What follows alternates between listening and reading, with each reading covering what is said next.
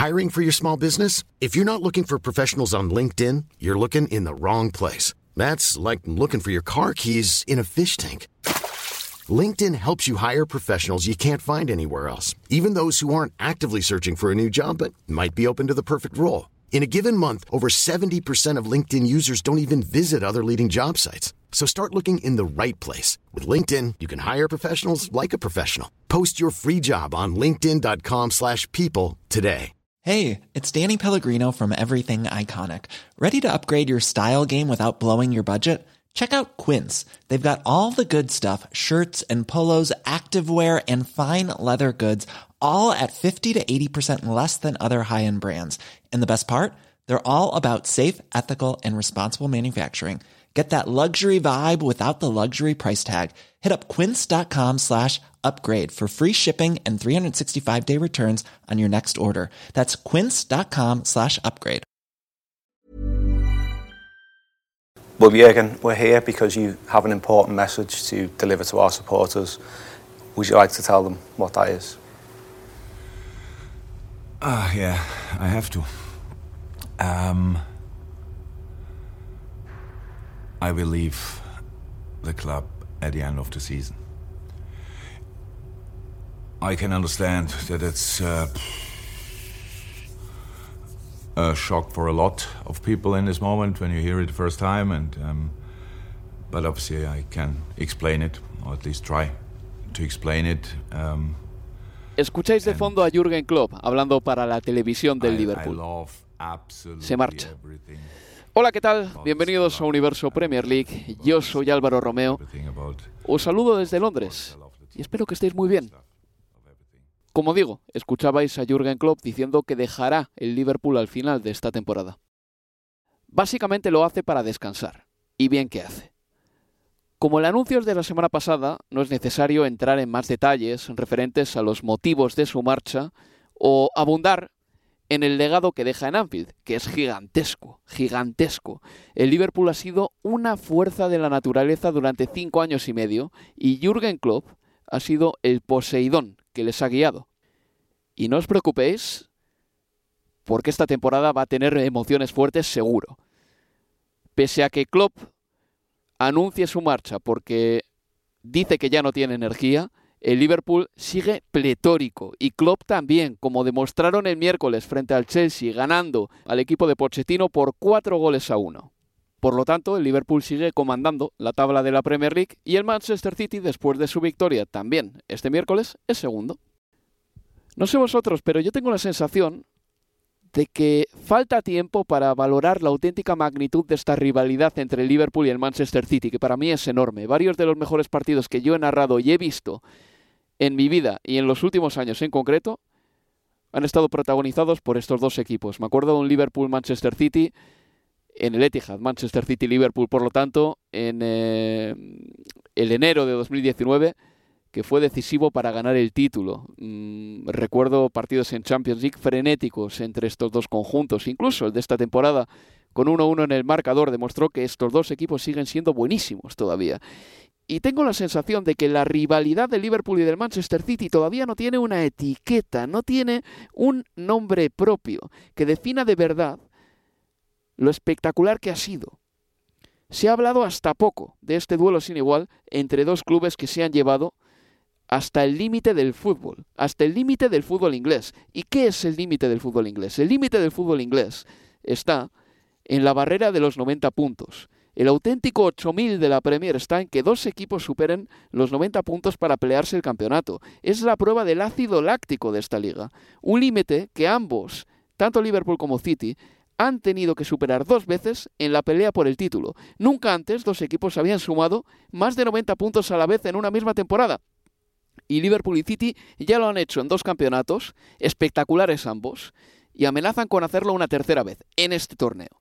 Es una rivalidad que no sé si ha pasado desapercibida, pero me parecieron muy reveladoras las palabras de Pep Guardiola hace como dos o tres semanas cuando dijo, hey, mi gran rival ha sido el Liverpool, mi gran rival en Inglaterra ha sido el Liverpool. No sé por qué Pep saltó con esto, pero imagino que le estarían hablando del Arsenal, le estarían hablando del Manchester United, pero Pep lo tiene claro y lo tenemos claro todos. Lo hemos visto. El Liverpool y el Manchester City han elevado el nivel del fútbol inglés hasta un punto que ha dejado a otros equipos a la altura del betún. Y lo digo con todo el respeto para ellos, pero es que cuando dos equipos suman 90 puntos y dejan al resto tan atrás, estamos hablando de dos equipos que han sido los auténticos dominadores del fútbol inglés. ¿Y por qué esta rivalidad no tiene todavía un nombre propio? Yo me lo pregunto. ¿Por qué no tiene una marca propia? Yo creo que tiene que ver con el hecho de que, para empezar, no es un derby. Y tampoco hay historia entre estos dos clubes. No es un clásico de Inglaterra, es una rivalidad moderna. Es algo nuevo. Es más vendible un Manchester United-Liverpool, es más vendible un Arsenal-Tottenham, es más vendible, no me preguntéis por qué, o lo fue en su momento, un Manchester United-Arsenal. Igual porque Vieira y Roy King daban imágenes en el túnel de vestuarios antes de los partidos que parecían pues de matones de patio de colegio. No lo sé, no lo sé. Pero no creáis ¿eh? que el Manchester City-Liverpool ha sido un partido de fútbol de monaguillos. O sea, ha sido, para empezar, un choque de estilos, que eso es muy vendible y se puede hacer mucha literatura de ello. Ha habido rencillas entre jugadores, como es natural. ¿Os acordáis? Os tengo que recordar que Joe Gómez y Raheem Sterling se llevaron a la concentración de la selección de Inglaterra una pelea germinada en un Liverpool-Manchester City. Os tengo que recordar que al Manchester City le investigan por más de 100 infracciones y que el Liverpool tampoco ha hecho mucha sangre de ello. Si el Liverpool hubiese tenido mala baba y ganas de bronca, habría podido hurgar en la herida muchísimo, pero no ha pasado porque Guardiola y sobre todo en este caso Jürgen Klopp se tratan con el respeto mutuo que se tienen y han marcado el tono de la rivalidad. Y creo que tanto Klopp como Guardiola como los jugadores en estos cinco años han estado a la altura de este bello duelo de fútbol. Así que nada, se va Jürgen Klopp. Una pena para el fútbol inglés, es una pérdida tremenda para esta liga y confiemos y esperemos que sea feliz. Tiene toda la pinta de que lo va a ser porque a optimista no le gana a nadie y además es que tiene pinta de saber vivir el bueno de Jürgen Klopp, así que nada, que disfrute de su tiempo libre, que se lo ha ganado con creces. Aparte de todo ello, en este programa hablaremos de la jornada intersemanal de la Premier League. Los partidos del martes no van a ocupar mucho tiempo de nuestro programa porque ya se jugaron hace un par de días. Solo deciros que el Luton Town le metió cuatro goles al Brighton and Hove Albion con un hat-trick de Elijah Adebayo. Y tenéis que ver también los goles del Crystal Palace en ese partido que jugaron en eh, Selhurst Park contra el Sheffield United. Porque Everechi S y Olise son dos jugadores que de vez en cuando, eh, cuando tienen el día, riegan el campo de clase y de jugadas espectaculares. Son súper entretenidos de ver. Y nada, en este programa iremos a fondo con el miércoles y con el jueves. Hablaremos del Liverpool, que le ganó al Chelsea, como digo, sigue líder, del Manchester City, que continúa segundo. Y también ganó el Manchester United en un partido con siete goles. Vamos con todo ello, pero antes de empezar, si me lo permitís, acompañadme a Bournemouth, porque tenéis que conocer a alguien.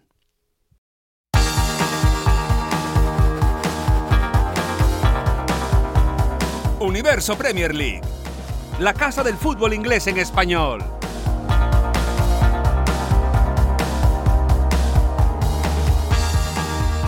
Andoni Iraola, muchas gracias por estar con nosotros en los micrófonos de Universo Premier League. Es un placer estar contigo. Ah, un placer, el placer es mío. No sabía, porque estaba aquí, bueno, pues viendo algunas entrevistas que te han hecho antes de la mía, que eras tan aficionado del fútbol americano. Sí, la verdad es que es un deporte fuera, era nuevo, ¿no? Pero mi experiencia en Nueva York, ¿no? Una de las cosas con las que me volví fue con, con un poquito el, el, enganche ese, ¿no? A un deporte nuevo que la verdad me llama la atención, muy táctico, también muy físico y bueno, ahora pues sigo siendo aficionado, sí. Y eh, en la misma entrevista, no quiero tampoco destriparla, pero eh, tú te has referido a que es verdad que es un deporte que toma, bueno, que estamos tomando nosotros el fútbol, muchas cosas de ese deporte en materia de tecnología y de maneras de entrenar, un entrenador para delanteros únicamente y así. ¿Tú qué te gustaría implementar del fútbol americano que todavía no esté en el fútbol? ¿Lo has pensado alguna vez? Ah, es difícil porque necesitas mucha gente, ¿no? Son equipos técnicos de, muchísimas personas, ¿no? Y bueno, pues al final tienen plantillas de 53 jugadores con distintos departamentos. Eh, tiene que haber una coordinación, supongo que tiene que ser terrible antes de, de, de, de cada entrenamiento, de, cada sesión, ¿no? Y bueno, pues son cosas que yo creo que, que van a llegar al fútbol porque las estructuras de los clubes cada vez van creciendo más, los staffs van creciendo más y probablemente es eh, el deporte que, que, que podamos tomar como, como referencia, ¿no? En ese sentido. Oye, y en una entrevista que leí tuya en el Independent hace un par de meses, decías que no te veías entrenando toda la vida, ¿no? Que llega un momento en el que tú te verás parando también. Eh, cuando has escuchado a Jürgen Klopp, que fue un poco la, la, noticia de la semana pasada, decir que había tenido bastante de Liverpool con lo bien que le va, ¿tú le escuchaste y dijiste, me siento reflejado en este señor, le puedo comprender? Bueno, me siento reflejado. Al final lleva nueve años en el Liverpool, ¿no? Imagínate, ¿no? Eh, al final yo creo que la exigencia de esos clubes pues me supongo, ¿no? De un poco desde fuera, que tiene que ser terrible. Y él ha tenido, le ha sobrado energía, diría yo, ¿no? Porque es alguien además que, que, transmite siempre que, que, habla, siempre que está en el, en el banquillo y bueno, yo creo que es completamente entendible y yo creo que es de admirar, ¿no? Que, que alguien haya podido estar tanto tiempo a ese nivel demostrando lo que él ha, ha demostrado, ¿no? Eh, cuando llegaste al Bournemouth, eh, yo llevo años cubriendo la Premier, me gusta mucho la liga también, he visto al Rayo jugar a fútbol. Yo pensé, uff, Andoni se va a encontrar una plantilla muy diferente a la del Rayo porque no hay algunos perfiles que sí tenías ahí, el perfil de Comesaña igual o el de Isi Palazón, pero bueno, tienes otros muy buenos aquí en el Bournemouth también. Y yo tenía la impresión de que el principio iba a ser eh, complejo, porque ibas a tener que cambiar muchas cosas. De todas las líneas maestras que tú podías tener como entrenador, ¿ha habido alguna que hayas dicho, pues hasta que hemos llegado y tengo que cambiar?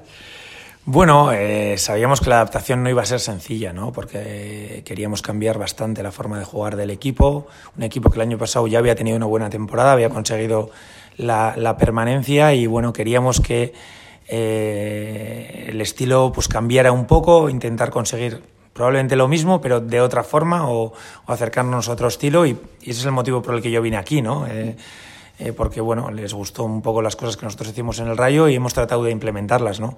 Sí es verdad que al final tú como entrenador te tienes que adaptar a los perfiles de jugadores que tienes. Eh, por el camino hemos ido descubriendo, pues tú comentabas el tema de Santi Comesaña, pues bueno, pues hemos descubierto a Ryan Christie, ¿no? Que nos ha ayudado en esa posición un poco de, de, bueno, de, de ocho que le llamo yo, un poco de, de centrocampista un poco para todo, ¿no? Que tiene que llegar arriba, que le exigimos llegar atrás, pero la verdad es que está teniendo un rendimiento eh, sensacional y bueno, aquí la verdad es que me encontrado también muy, muy buenos jugadores. Eh, lo, que pasa que, que los contrarios también son buenos, sí, claro. Está claro, pero bueno, el principio ha sido difícil, o sea, no lo vamos a negar. Yo cada vez que llegaba el parón pensaba en ti, eh, te digo, porque el de septiembre llegaste con dos puntos y el de octubre con tres. Dije, ostras, unos directivos con tiempo para pensar y tal, por, por mucho que te tengan en gran estima, a veces en un parón tienen tiempo para tomar decisiones. Sí, no, pero en ese sentido yo he estado, tranquilo, ¿no? Estaba preocupado por los resultados, por mí, por, pero no por el club, ¿no? El club eh, desde el principio me ha transmitido su confianza. Ellos eran los primeros que me dijeron, eh, no te asustes que tenemos un calendario muy complicado al principio y lo más probable es que nos cueste arrancar. Yo creo que ellos, creo que en los primeros ocho partidos que teníamos esta temporada, la, temporada pasada habían sacado cero puntos. Entonces yo creo que ellos eran los primeros conscientes de decir, eh, asumimos que nos va a costar. Probablemente yo personalmente no pensaba empezar tan mal, pero luego pues también le hemos dado la vuelta a la tortilla y, y la racha que hemos tenido después pues ha sido la verdad sensacional. Bueno, pero ahora estáis bien. Yo, de hecho, eh, hay varios puntos de inflexión. El triunfo contra el Newcastle. Eh, el triunfo en Old Trafford, que es el primero en la historia del club en 134 años de historia, una cosa que me alucinó, y para bien, ¿eh? fue la fiabilidad defensiva en el área pequeña de Senesi y Zabarni. En ese partido les tuviste que, no sé, comprar eh, un Rolex a cada uno porque hicieron un partidazo. Sí, yo creo que la mejora en los resultados ha venido sobre todo por nuestra mejora defensiva, ¿no? Eh, porque desde el principio, incluso cuando no estábamos ganando, el equipo estaba creando ocasiones, estábamos haciendo goles, pero atrás estábamos, eh, estábamos recibiendo mucho, ¿no? Y así pues era imposible conseguir resultados, ¿no? En el momento que hemos eh, defendido mejor nuestro, nuestro área, hemos estado un poco más cómodos, incluso en situaciones de un poco más, más bajos, eh, los resultados están, están llegando. Bueno, luego arriba eh, hay un futbolista que está, tiene por delante únicamente a Erling Haaland y a Mohamed Salah en la tabla de goleadores, que es Dominic Solanke. Es que estaba mirando los números y tengo que mirar aquí al cuaderno porque es difícil de creer, ¿no? Pero es que había marcado, pues contra 10 goles en 96 partidos antes de que llegases y ahora lleva 12 esta temporada. Sí, la verdad es que Dom está dando un, un, rendimiento sensacional, ¿no? Yo creo que el año pasado ya hizo una muy buena temporada, pero es verdad que en, al final eh, se quedó en seis goles en liga, que para un delantero titular no parece mucho, ¿no? Pero yo sabía, ¿no? Desde el principio, desde el primer momento que me puse a analizar el equipo, que, iba a ser difícil conseguir un delantero mejor que, que Solanke porque es un jugador muy completo, eh, puede jugar un poquito más lejos de portería porque tiene la velocidad para atacar los espacios, eh, en las inmediaciones del área es muy bueno, está ahora, eh, le está llegando el premio de los goles, pero yo creo que es un premio merecido ¿no? por todo lo que da el equipo, es también alguien súper respetado en el vestuario, todo el mundo se alegra ¿no? de que le vaya bien y, y bueno, confiamos ¿no? que siga en este, en este estado de forma. Bueno, ya por concluir, o sea, yo te veo y creo que te lo estás pasando bien esta temporada a nivel personal, ¿no? Sí, yo creo que estoy disfrutando mucho, ¿no? Eh, he tenido momentos muy difíciles, pero incluso cuando no estábamos ganando, eh, yo creo que hay que intentar disfrutar ¿no? de, las oportunidades. Me siento muy afortunado de poder estar aquí, de la oportunidad que tengo de entrenar en la Premier League, encantado con, con, con el club, con con los jugadores que, me ha tocado entrenar y bueno, pues eh, lo otro dependerá del nivel mío, ¿no? De, si puedo hacer evolucionar a los jugadores, puedo hacer que el equipo vaya, vaya mejorando, pero bueno, pues eh, lo vamos a intentar. Pero bueno, te has preparado para esto, manejas muy bien el idioma y se te ve integrado en el país, que yo creo que es importante también venir aquí y desde el minuto uno eh, ser uno más. Sí, para mí es sin duda algo eh, una ventaja fundamental, ¿no? Ya de, mis años en, Nueva York, luego la experiencia también en Chipre, conocer jugadores de distintas culturas, de distintos idiomas, el poder chapurrear tres o cuatro idiomas que no hablas, pero que te sirven para romper el hielo un poco, ¿no? Con algún jugador que, que tienes y bueno, pues eso también nos hace poco a poco, pues, pues bueno, pues eh, mejorar, ¿no? Eh, personalmente y también profesionalmente, sí. Pues, pues nada, suerte esta temporada de Premier y también eh, con lo que os queda de la FA Cup, que tenéis por delante al Leicester y quién sabe, igual más equipos después. Sí, hombre, está claro, nosotros lo vamos a intentar y bueno, pues eh, está claro que va a ser un partido difícil, el Leicester está arrasando en la, en la Championship, pero bueno, nosotros estamos fuertes también aquí en, en, casa y oye, de ganar nos metemos en el en los cuartos de final, que es algo que, que, siempre, siempre hace ilusión, pero sabiendo que primero tenemos que conseguir los puntos ¿no? que nos hacen falta para, para asegurarnos ¿no? el año que viene volver a estar en la Premier League y bueno, pues para eso vamos a seguir trabajando. Andari Iraola, es que ricasco eta sorteón. Es que ricasco soy. Universo Premier League, la casa del fútbol inglés en español.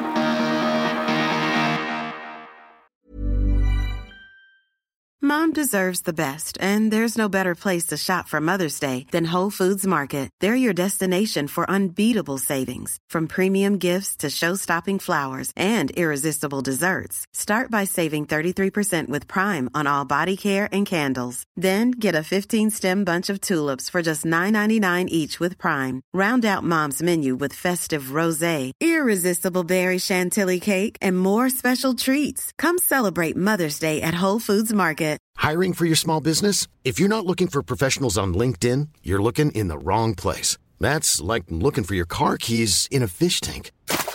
LinkedIn helps you hire professionals you can't find anywhere else, even those who aren't actively searching for a new job but might be open to the perfect role. In a given month, over 70% of LinkedIn users don't even visit other leading job sites. So start looking in the right place. With LinkedIn, you can hire professionals like a professional. Post your free job on linkedin.com slash people today.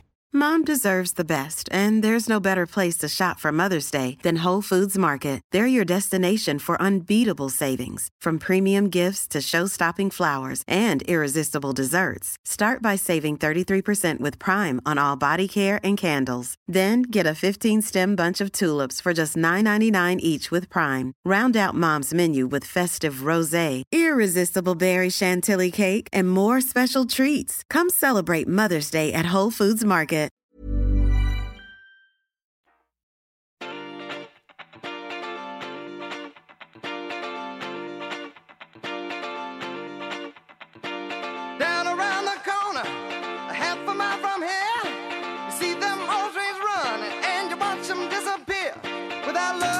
Sigues escuchando Universo Premier League.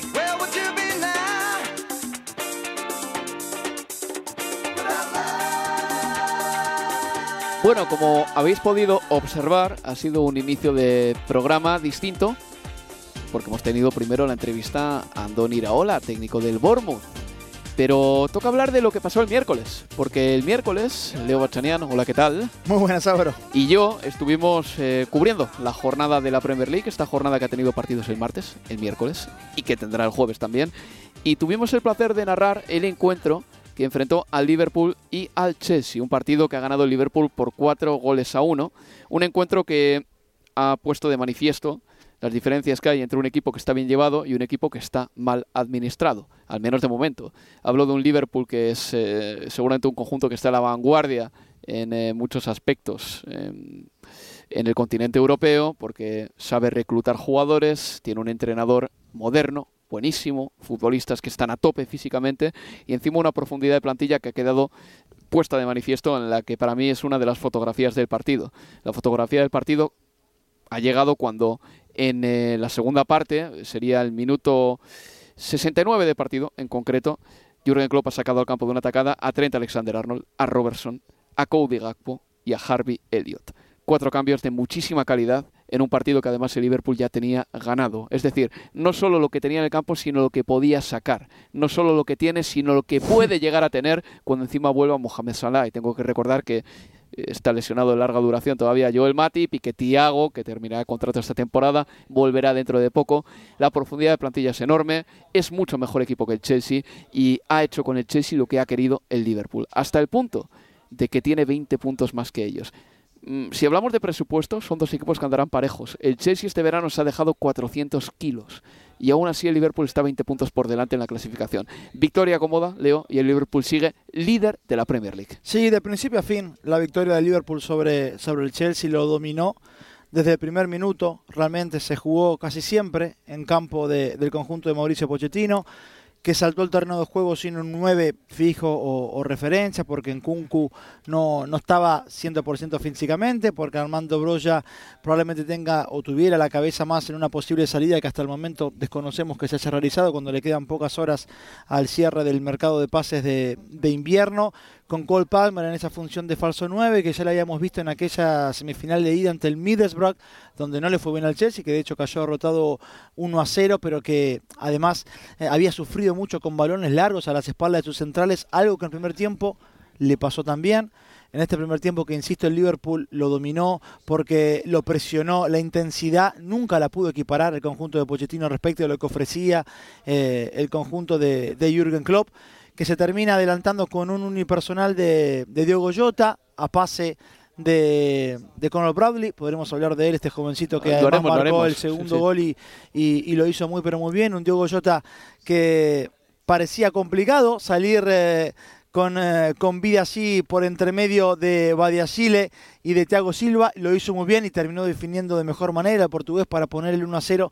Y a partir de así ya sí fue todo mucho más fácil para el conjunto de, de Klopp, porque antes había tenido ocasiones, pero Petrovic era la figura del partido, porque Darwin Núñez había estrellado un balón al poste previo toque del arquero del Chelsea, porque Curtis Jones también había probado a, Petrovic y casi marca un muy bonito gol. Pero fíjate, estamos hablando de todas situaciones de peligro del Liverpool. Todo esto es solo el primer tiempo y, fueron dos, pudieron haber sido tres, pero el penal de Darwin se estrelló en el poste.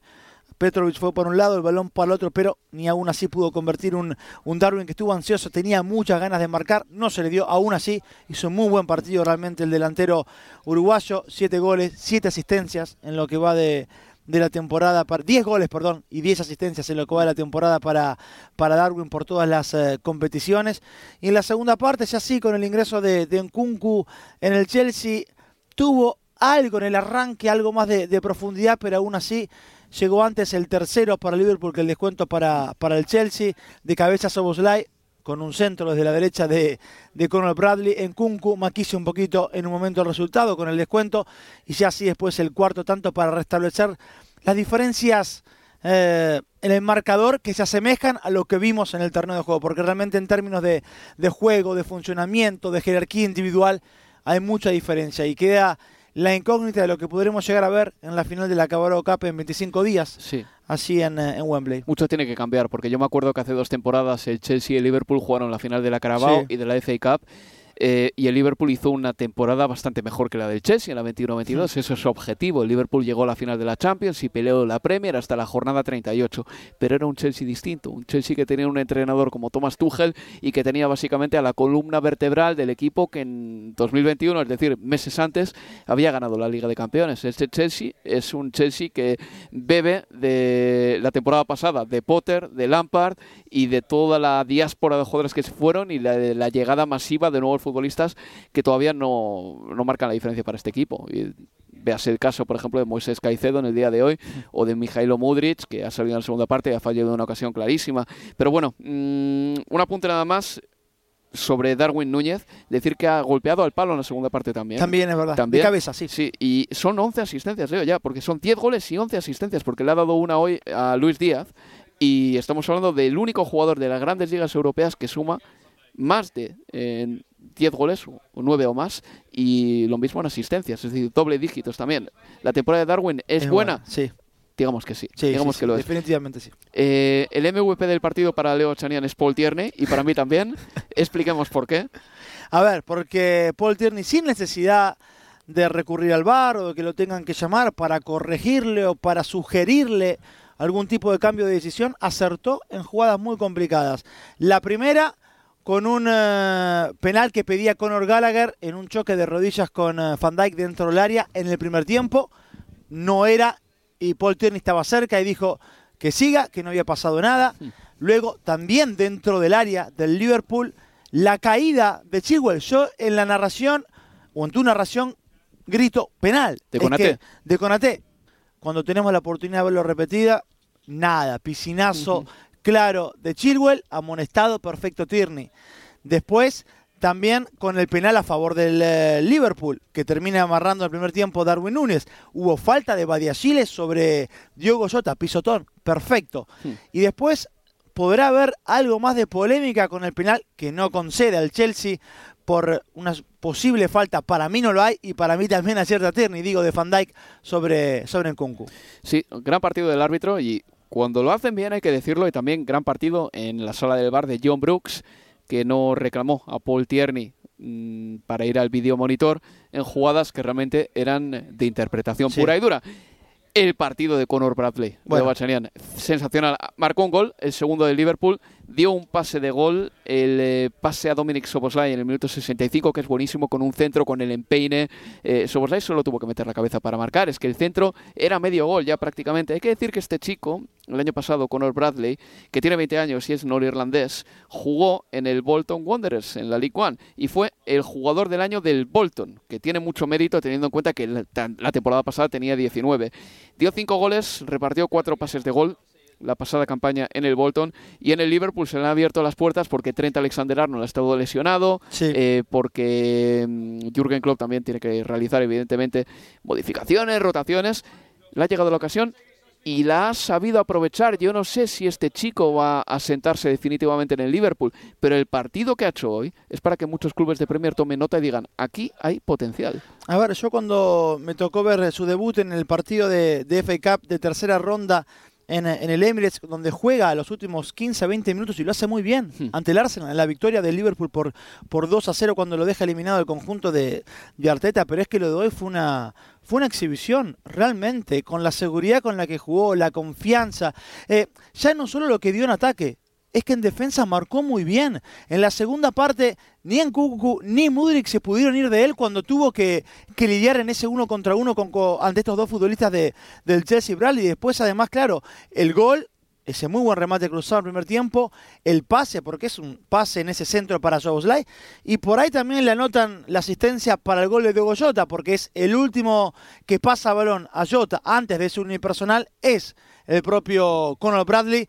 Fíjate al punto de que ya no solo el abrazo fraternal de, de, de Klopp cuando, cuando lo quita para que ingresa Alexander Arnold y también de Pep Linders, el ayudante de campo de Klopp, sino que al término del partido todos sus compañeros lo, lo iban a abrazar a él, ¿no? El reconocimiento de que, sí, chicos, fuiste el mejor del partido y es una notición para Klopp, es una notición para el futuro de, de- del Liverpool. Está claro, Alexander Arnold allí eh, es alguien que en general termina tapando el crecimiento de alguien que vaya por esa banda, pero con este Alexander Arnold reconvertido en mediocampista, ¿quién te dice si el día de mañana y cuando hablamos del día de mañana es el futuro más cercano que tarde. Uh Conor Bradley no, no sea alguien fijo. Hoy por lo menos demostró que este chico eh, está a la altura. Veremos qué le depara su carrera, pero es un gran augurio la, la exhibición de hoy de, de, Bradley. También Jurgen Klopp en el día de hoy ha podido sacar otro joven como Bobby Clark, que tiene 18 años. En el caso de Chelsea, pues otro futbolista joven que ha saltado el terreno de juego. Me hablabas tú de que Cesare Casadei ha hecho una gran temporada en el Leicester esa campaña y que en el Mundial Sub-20 con la selección de Italia también rayó sí. a gran altura. Así que bueno, más jóvenes que debutan en Premier y confiamos en que se asienten en la primera división del fútbol inglés. Y ya por concluir, me parece que podemos hablar ya del Liverpool claramente como candidato a ganar la Premier League. Mira, en el diferente vamos a verlo poco a poco. Le saca cinco puntos al Manchester City, aunque es verdad que el Manchester City tiene un partido pendiente y que ambos conjuntos dependen de sí mismo para ganar la Premier, porque el City tiene que jugar en Anfield todavía, ¿de acuerdo? Pero ahora mismo están eh, marcando un gran ritmo. El Liverpool está siendo un conjunto muy difícil de batir. De hecho, lleva 15 partidos sin batido en Premier desde su derrota contra el Tottenham, que fue una derrota de aquella manera. El Liverpool tiene una cosa que es de llamar la atención 33 participaciones en gol de futbolistas salidos desde la banqueta en el Liverpool, por 20 del Arsenal y 18 del Vila y del City. Y, además de todo ello, está marcando una cantidad de goles bárbara. El Liverpool tiene un diferencial de goles en este momento de más 32, es decir, incluso en eso le pelea al Manchester City en un hipotético empate, le seguiría ganando. Sí. Hablamos de un candidato a ganar la Premier League, es así. Totalmente, lo es. Hoy es el mejor equipo de, de Inglaterra, está un... Paso por encima de, del Manchester City. Obviamente el City recibe de vasos abiertos los regresos de Kevin De Bruyne, de Erling Haaland que hoy volvió a jugar, de John Stones, pero este Liverpool eh, con el fondo de, de armario que, que tiene realmente hace pensar que sí, que esta vez puede ser el que termine eh, en esa carrera de dos o de tres. Veremos si el Arsenal de Alteta también llega al cierre de campaña así prendido. El domingo. El domingo lo sabremos bien porque es Sí. un gran duelo en el Emirates Arsenal ante el Liverpool eh, y el City expectante de lo que pueda pasar allí. El City cerrará la jornada ya el otro día ante el Brentford como visitante en el oeste de, de- de Londres. Pero digo que el Liverpool tiene todo para, para ser eh, finalmente, si es duelo de dos o de tres o de cuanto sea, el que termine allí arriba por segunda vez en la historia de la Premier con Klopp como entrenador. Y del mismo modo que jugadores que vuelven en el City como Haaland en el día de hoy, o como el propio Kevin De Bruyne, que ya volvió hace unas cuantas semanas, es que en el Liverpool hoy vuelve, por ejemplo, Robertson, volverá Thiago, que no creo que vaya a ser importante esta temporada, pero que está bien tenerlo en la plantilla, Badgetic, Trent Alexander-Arnold ya está también ahí. Y nos En- falta Sala. Sal, Sala, Endo en menor medida también volverá de la Copa de Asia, que Endo va a seguir jugando en cuartos de final, va a jugar en concreto contra Irán. Sí. Eh, bueno, en definitiva, la plantilla es grande, es profunda, es abundante y el Liverpool está ahí metido en la pelea. Y sobre el Chelsea, una cosita más. Eh, ya he dicho anteriormente que eh, es un equipo que se ha gastado muchísimo este verano. Que os voy a contar que no sepáis, para mí el Chelsea y el Barcelona son dos modelos de equipos grandes que están muy mal administrados. Uno porque Boeli no tiene ni idea de cómo se mueve el fútbol, de cómo hay que hacer las cosas. Le ha hecho un equipo a Pochettino en el que hay jugadores de mil sitios distintos y han llegado tantos jugadores que todavía hay que confirmar si son buenos o no, que es muy complicado para Pochettino trabajar en estas condiciones y mm, en este momento es un equipo que no, no tiene nada destacable. En defensa es un gran equipo el Chelsea, la respuesta es no. En ataque es un gran equipo, pues quizá con Nkunku va a ser mejor, pero por el momento no es un conjunto que se caracterice precisamente por amenazar ahí arriba. En el centro del campo Gallagher, Enzo y Caicedo necesitan un reseteo y empezar a conjuntarse entre ellos porque por el momento generan poco fútbol. Enzo es el único que está aportando en ese centro del campo algo últimamente y el equipo está totalmente desprovisto de carácter en este momento no tiene un estilo definido. Hay tantas cosas que el Chelsea tiene que hacer. O sea, se mira al espejo del Liverpool y tiene que decir, para llegar a este nivel necesito años, por lo menos años, y proyecto, y mejores jugadores. Y así está el equipo. Y hoy Pochettino creo que no lo ha visto claro después del descanso. Y ha sacado de una atacada después del descanso a tres jugadores y ha quitado a los siguientes, que para mí quedan un poco señalados, Leo. Madueque, que no ha hecho nada en la primera parte, pero Nada. nada, de nada. Ben Chilwell, que lo ha hecho peor que nada todavía porque ha perdido balones importantísimos. Y el otro jugador que se ha ido ha sido Moisés Caicedo, que ha jugado ya toda la primera parte condicionado por una amarilla que han sacado muy pronto. Sí, tenía a los dos eh, mediocampistas centrales amonestados, porque Enzo también la tenía, y finalmente decantó porque sea el ecuatoriano el que terminara saliendo en la, en la segunda parte, pero en un contexto donde fue absolutamente superado, digo, lo de Caicedo, aún habiendo jugado eh, menos que, que Enzo o, o que otros compañeros no, no estuvo demasiado por debajo ni, ni mucho menos. Fue un partido en el que fue superado completamente el Chelsea, donde se notó y quedó marcada la falta la- o la distancia que hay de jerarquía entre un plantel y, y el otro. Mira, el año pasado, estoy mirando el dato en este momento, tras 22 partidos el Chelsea tenía exactamente 31 puntos, los mismos que ahora. Ah. Y la temporada pasada fue horrible, con eh, tres entrenadores, Thomas Tuchel, Gra- Graham Potter y Frank Lampard. Después de la inversión y un año después, el Chelsea tiene exactamente los mismos puntos tras 22 jornadas que la pasada temporada. Así están las cosas. En fin, Leo, pasamos página y hablamos del Manchester City Sí. muy brevemente porque no hemos narrado ese partido, pero sí que hemos visto en la otra pantallita los goles del City que ha ganado 3 a 1 al Borley. Un Borley que ahora mismo está eh, abajo en la clasificación. El Borley es decimonoveno. Hoy ha sufrido ante el Manchester City una derrota. Para el City ha sido medianamente fácil. Doblete de Julián Álvarez Sí. y gol de Rodri para el minuto 46 ya ganaba por 3 a 0. Sí, lo importante así es, eh, me parece, más allá o además de- del resultado, es que Kevin De Bruyne volvió a ser titular, que John Stones también jugó desde el arranque y sobre todo el regreso a la segunda parte del señor gol, Erling Haaland volvió a vestirse de futbolista ciudadano. Y has visto la imagen en la que Erling Haaland intenta chutar dentro del área mm, en una de las primeras ocasiones que ha tenido en más de un mes y el balón tiene la mala suerte de que le pega en la pierna de apoyo y al final termina pegándole al aire con la pierna izquierda. Las risas que se han echado Kovacic y Bernardo Silva en el banquillo. Lo, tiene, lo van a tener que cargar seguro en el vestuario, en el entrenamiento. Pero bueno, es evidente Le van a mandar un, que- un- un WhatsApp con ese Sí, a ver, con el- a ver si con el corte que saquen de, de redes sociales o un meme de esa acción va, va a recorrer los teléfonos de ese vestuario. Pero bueno, es evidencia también de que hay una buena relación allí. Y el Tottenham, Leo, que ha ganado por 3 a 2 al Brentford, al correoso Brentford de Thomas Frank. El Tottenham ahora mismo es cuarto en la clasificación con 43 puntos, superando a un Aston Villa que, bueno, eh, se dejó 3 puntos contra el Newcastle United. Por cierto, el Newcastle le ha marcado al Aston Villa un parcial de 8-2 esta temporada. Eh, 5-1 en eh, la primera jornada de liga, o segunda, ya no recuerdo bien, la primera creo. La primera. Sí, sí, y luego 3 a 1 o 1 3 en la noche del martes. Pero quería hablar del Tottenham un momento. Victoria importante para ellos, 3 a 2, después de caer en FA Cup contra el Manchester City. Sí, y si hablábamos de, regresos en términos de, del City que recuperó a, a y ya había recuperado antes a, De Bruyne, que decir de, Madison, que había jugado 10 minutos en la eliminación ante el Manchester City por FA Cup la, semana pasada y hoy jugó desde el arranque, eh, lo hizo muy bien, participando de más de dos de los tres goles de, del equipo. Bentancur otra vez importantísimo en la mitad de la cancha, falta todavía allí Pape Matazar, bueno, que se, se, acoplará, se acoplará al equipo en breve después de la participación en la Copa Africana de, de Naciones, también Bisouma, que tiene, recuper- tiene que recuperarse de, de la lesión, pero para el Tottenham hoy era aprovechar la caída, el tropezón de Aston Villa Sí. que le permitiera quedarse eh, en zona Champions como está hoy. Cuarto, con 43 puntos, sigue siendo una muy buena campaña con, con Postecoglou, más allá de lamentar seguramente la cuestión de las copas. Ya no sé si tanto lo FK, porque al final del día se toca Manchester City, es lo que hay, puede pasar y es lo lógico que, que quede fuera aún jugando en, en casa, como le ocurrió a, a- a los Sports, pero bueno, eh, ese sabor de boca agrio de aquella eliminación temprana en Copa de la Liga ante el Fulham, cuando hizo muchos cambios postecolo, pero bueno, eso ya quedó eh, en, en 2023 si querés y pensando en lo que le queda de la temporada, que es el objetivo es ese, es terminar entre los cuatro primeros, quizás terminar quinto le valga, teniendo en cuenta, veremos qué decide la UEFA con la cuestión del coeficiente y si, y si hay cinco lugares o no para el fútbol inglés en la próxima edición de, de la Champions, pero de momento, muy bien, 43 puntos, cuarto lugar, está bien. Pues Leo, esto ha sido todo. Gracias por estar con nosotros el Un miércoles. placer. Son para Mainú. Uy, qué cañito ha tirado Mainú, llegando hasta la frontal. Mainú, Mainú, Mainú. ¡Qué golazo! ¡Gol! ¡Qué golazo de Kobe Mainú!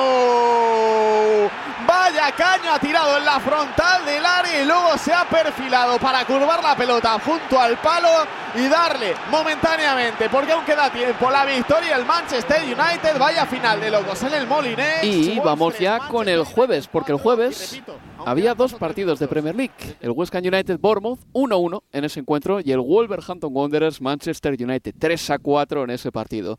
Vamos a analizar el partido del Molineux a fondo. Pero es que estos juegos se han disputado mientras eh, se estaba cerrando el mercado de fichajes, porque la fecha límite y el momento límite son las 11 de la noche en Inglaterra, del eh, 1 de febrero. Algo que no le ha gustado nada, por ejemplo, al técnico del Wolverhampton Wanderers, Gary O'Neill, que decía que no le parecía bien que su equipo estuviese jugando mientras estuviese cerrando el mercado, porque él quería estar involucrado pues con su eh, equipo técnico, su director deportivo, buscando nuevos jugadores y bueno, pues haciendo las últimas contrataciones si es que se podía hacer alguna.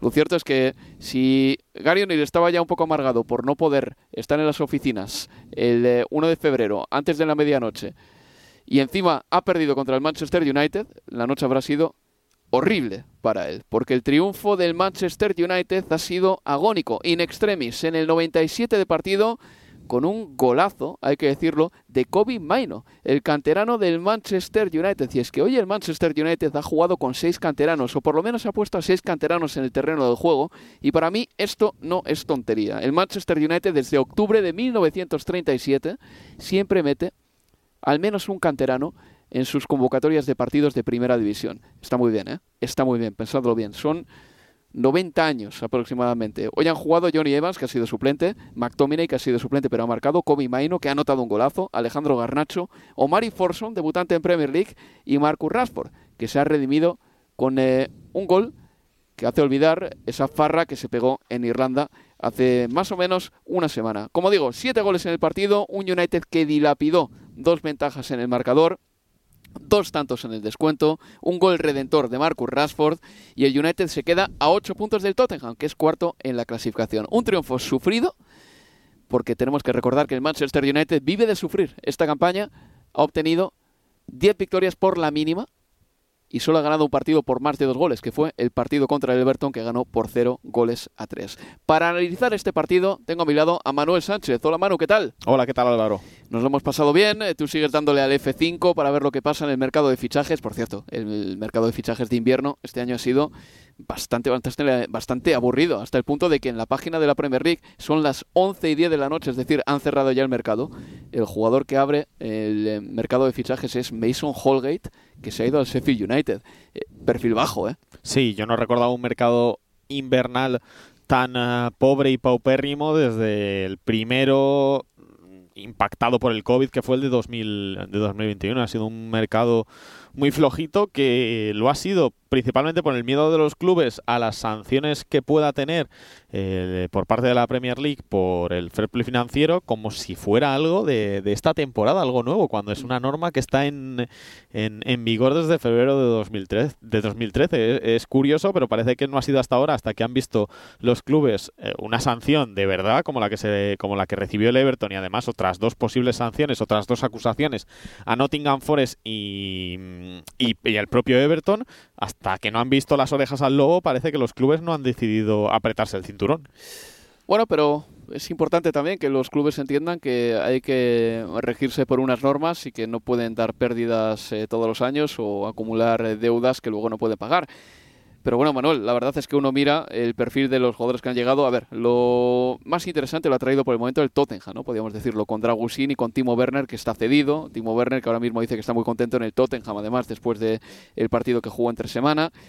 El Brighton and Hall bien se ha traído a Valentín Barco de Boca. Leo Bachanian nos ha dado muy buenas referencias a este jugador. Calvin Phillips cedido al West Ham United, otro de los eh, que han dado que hablar aquí en Inglaterra, un Calvin Phillips que por cierto no ha estado muy bien en el partido de hoy contra el Bournemouth.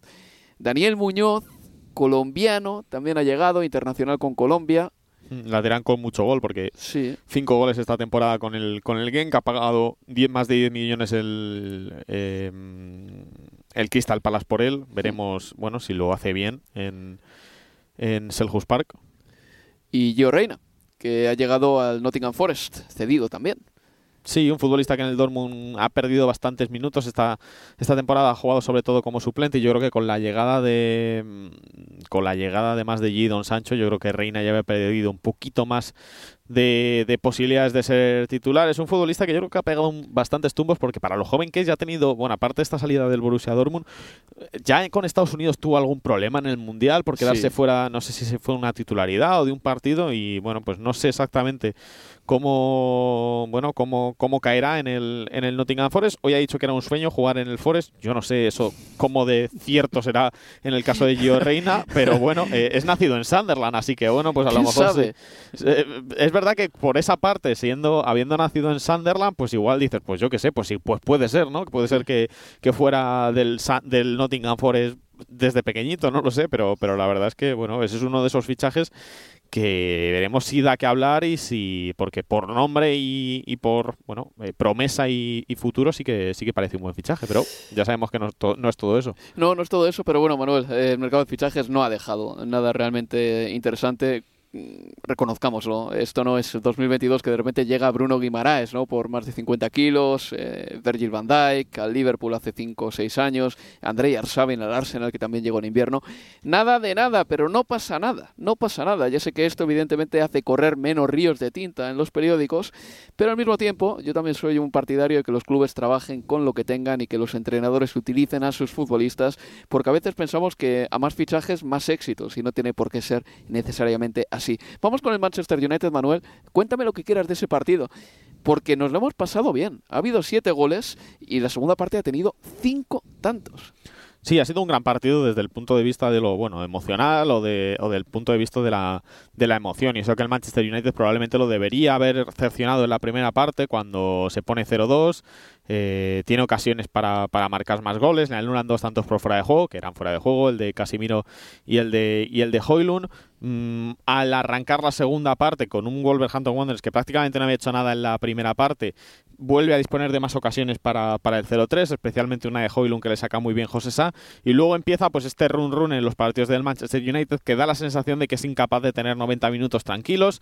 Primero con ese, bueno, con ese 1-2 que llega por un penalti de Casemiro, que habrá quien discuta que quizás se podría haber ido a la calle por cometer ese penalti y después de tener amarilla desde el minuto 2, el, el United la verdad es que pues digamos que no lo ha notado en el sentido de que ha recibido ese, ese 1-2 y apenas cuatro minutos después McTominay, que había entrado después del gol de Pablo Sarabia desde los 11 metros, ha hecho el, el 1-3 en un córner. De nuevo, parecía que el United volvía a recuperar las riendas del partido porque no había sido un... Bueno, eh, se ponía 1-3 el Manchester United, ya parecía que las aguas se calmaban, que otra venida del Wolverhampton iba a ser muy complicado, pero Killman en un, en un balón a, a balón parado, en una tijera de Craig Dawson, aprovechando una pelota muerta ahí en el, en el área pequeña, volvía a poner el 2 a 3.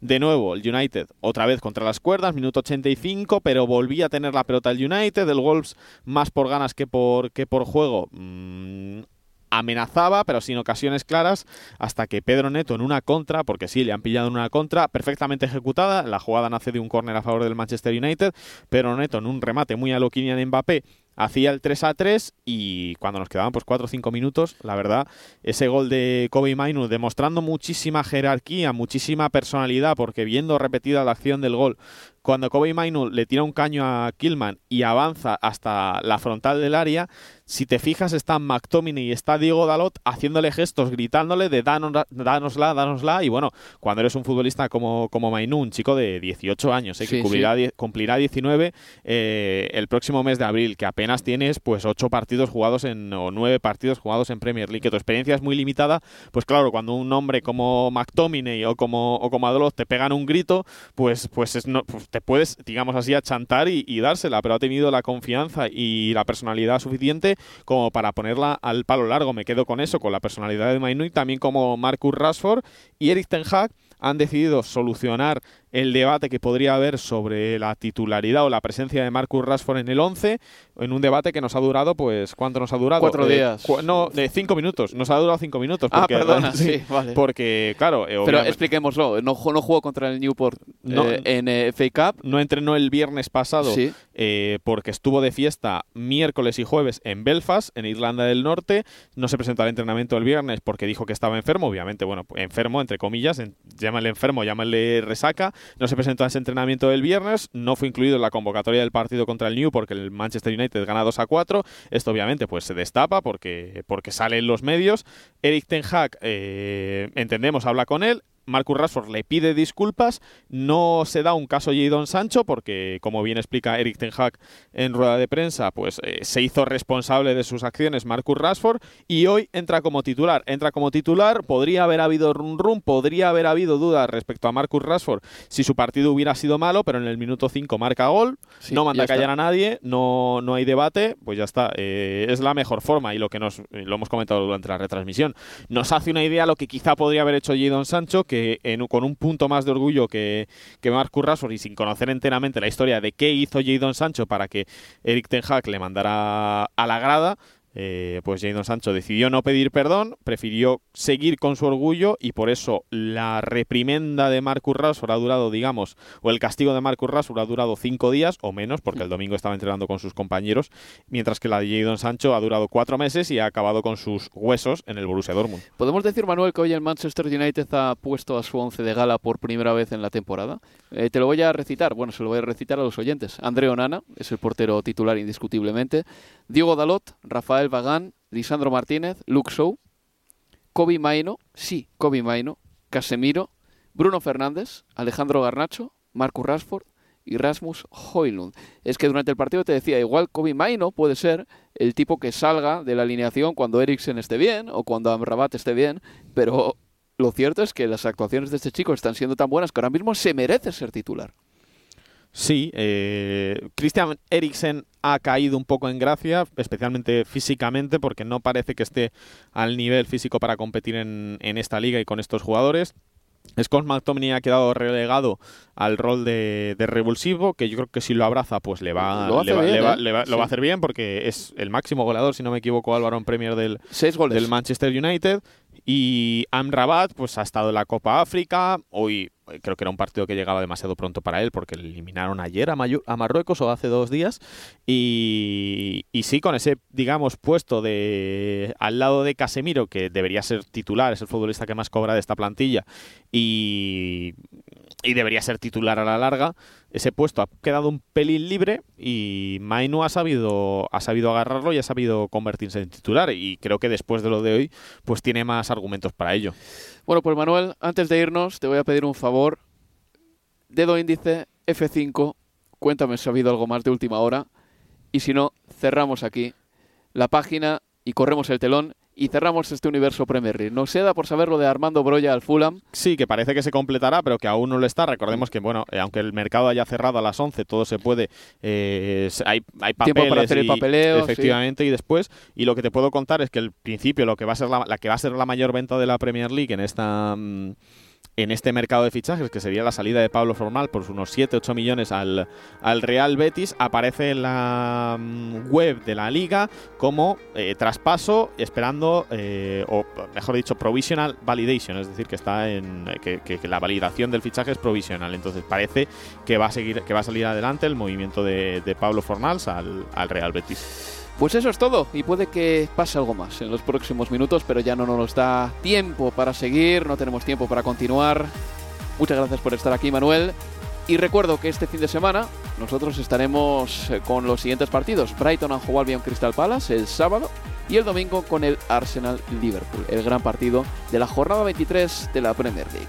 Ha sido un placer estar con todos vosotros. Gracias por escuchar este programa y el domingo estamos de vuelta con más Universo Premier League. Adiós amigos. Adiós.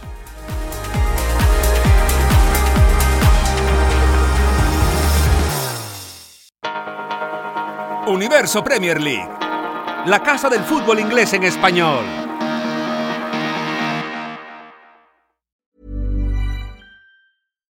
Deserves the best, and there's no better place to shop for Mother's Day than Whole Foods Market. They're your destination for unbeatable savings, from premium gifts to show-stopping flowers and irresistible desserts. Start by saving 33% with Prime on all body care and candles. Then get a 15-stem bunch of tulips for just $9.99 each with Prime. Round out Mom's menu with festive rosé, irresistible berry chantilly cake, and more special treats. Come celebrate Mother's Day at Whole Foods Market. Support comes from ServiceNow, the AI platform for business transformation. You've heard the hype around AI. The truth is, AI is only as powerful as the platform it's built into. ServiceNow is the platform that puts AI to work for people across your business, removing friction and frustration for your employees, supercharging productivity for your developers, providing intelligent tools for your service agents to make customers happier all built into a single platform you can use right now. That's why the world works with ServiceNow. Visit servicenow.com/ai for people to learn more.